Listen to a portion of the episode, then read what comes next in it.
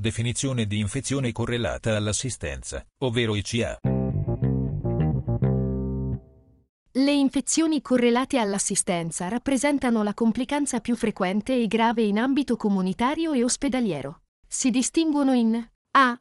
Infezioni comunitarie, ovvero quelle causate da microorganismi acquisiti in ambito comunitario, prima dell'entrata in ospedale, che causano una malattia infettiva che compare durante o dopo il ricovero, ma che non è dovuta al ricovero. B.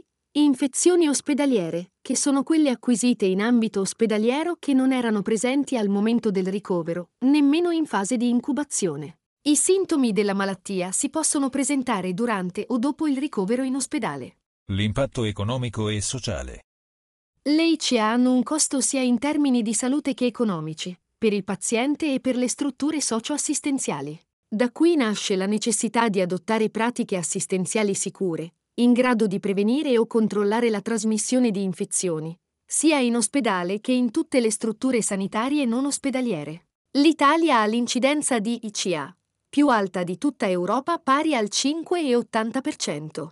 Si calcola che un paziente su 15 contragga un'infezione durante la degenza in ospedale. Ogni giorno si verificano 13.000 casi di ICA per un totale di 530.000 casi all'anno. Secondo il primo rapporto globale dell'Organizzazione Mondiale della Sanità, le ICA provocano un prolungamento della durata di degenza, disabilità a lungo termine, aumento della resistenza dei microorganismi agli antibiotici, un carico economico aggiuntivo per i sistemi sanitari e per i pazienti e le loro famiglie e una significativa mortalità in eccesso.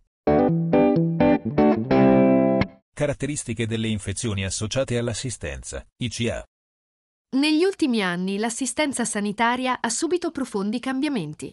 Mentre un tempo gli ospedali erano il luogo in cui si svolgeva la maggior parte degli interventi assistenziali, a partire dagli anni 90 sono aumentati. Sia i pazienti ricoverati in ospedale in gravi condizioni, quindi a elevato rischio di infezioni ospedaliere, sia i luoghi di cura extraospedalieri come residenze sanitarie assistite per anziani, assistenza domiciliare e assistenza ambulatoriale. Da qui nasceva la necessità di ampliare il concetto di infezioni ospedaliere a quello di infezioni correlate all'assistenza sanitaria e sociosanitaria, identificate con l'acronimo ICA. Esse sono l'effetto della progressiva introduzione di nuove tecnologie sanitarie, che se da una parte garantiscono la sopravvivenza a pazienti ad alto rischio di infezioni, dall'altra consentono l'ingresso dei microorganismi anche in sedi corporee normalmente sterili, esempio, infezioni vescicali, chirurgiche, eccetera.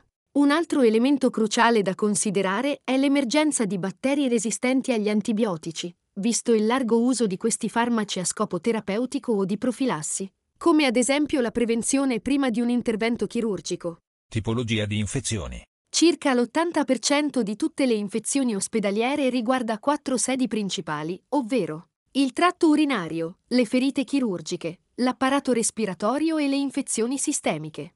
Le cause sono A. La progressiva introduzione di nuove tecnologie sanitarie, con l'uso prolungato di dispositivi medici invasivi e gli interventi chirurgici complessi che, pur migliorando le possibilità terapeutiche e l'esito della malattia, possono favorire l'ingresso di microorganismi in sedi corporee normalmente sterili.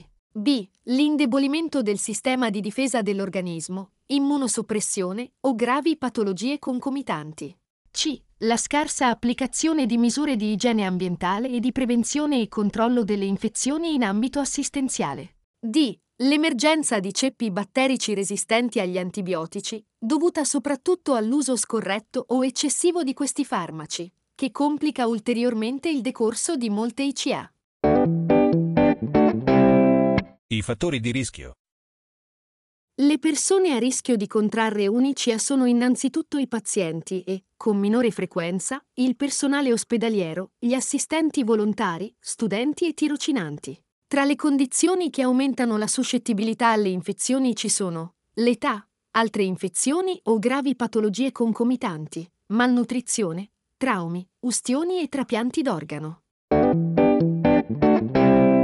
Meccanismi di trasmissione delle ICA. I metodi di trasmissione delle ICA sono A. Contatto diretto tra una persona sana e una infetta, soprattutto tramite le mani. B. Contatto tramite le goccioline emesse nell'atto del tossire o starnutire da una persona infetta a una suscettibile che si trovi a meno di un metro di distanza. C. Contatto indiretto attraverso un veicolo contaminato, per esempio endoscopi o strumenti chirurgici, ma anche biancheria del letto, guanti non cambiati, padelle e pappagalli, eccetera. D. Trasmissione dell'infezione a più persone contemporaneamente, attraverso un veicolo comune contaminato, come cibo, sangue, liquidi di infusione, disinfettanti, eccetera. E, via aerea, attraverso microorganismi che sopravvivono nell'aria e vengono trasmessi a distanza, come impianti di condizionamento. Sorveglianza delle infezioni nei contesti di cura. La sorveglianza delle infezioni ha lo scopo di rilevare i casi per mettere in atto interventi finalizzati ad evitare la comparsa di ulteriori casi, cioè la diffusione dell'infezione stessa.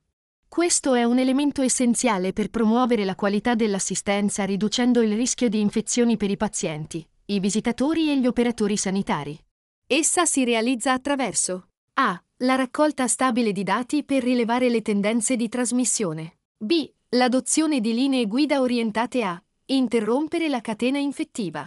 Esse comprendono azioni diverse a seconda dell'anello della catena su cui si agisce e cioè eliminare l'agente infettivo, controllare le sorgenti di infezione, evitare la trasmissione in ingresso o proteggere l'ospite suscettibile rafforzando le sue difese. C. L'adozione di misure generali per prevenire la trasmissione delle infezioni attraverso delle precauzioni standard e delle precauzioni aggiuntive in base alla via di trasmissione. D. La messa in atto di misure specifiche per il controllo delle infezioni del tratto urinario e associate al catetere vescicale, del sito chirurgico e delle vie respiratorie e l'uso attento degli antibiotici.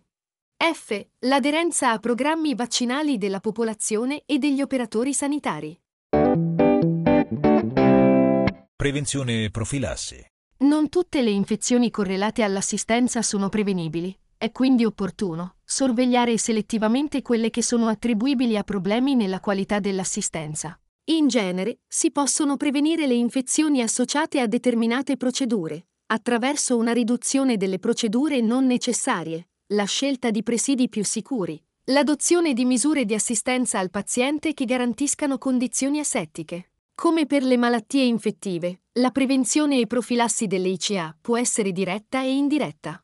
La prevenzione diretta ha come obiettivo quello di agire sulla catena epidemiologica e comprende il lavaggio delle mani, la pulizia, la sanificazione, la disinfezione e la sterilizzazione. La prevenzione indiretta, invece, ha lo scopo di aumentare le difese del soggetto considerato a maggior rischio di contrarre l'infezione. Queste includono l'utilizzo appropriato della profilassi antibiotica e la somministrazione delle vaccinazioni raccomandate, quando possibile con adeguato anticipo, per consentire una buona risposta immunitaria. La vaccinazione degli operatori sanitari, le attività di sorveglianza delle infezioni, l'identificazione e il controllo tempestivo delle epidemie, l'eventuale isolamento dagli altri pazienti e il rinforzo delle misure che già di norma devono essere adottate per evitare la trasmissione tra i pazienti.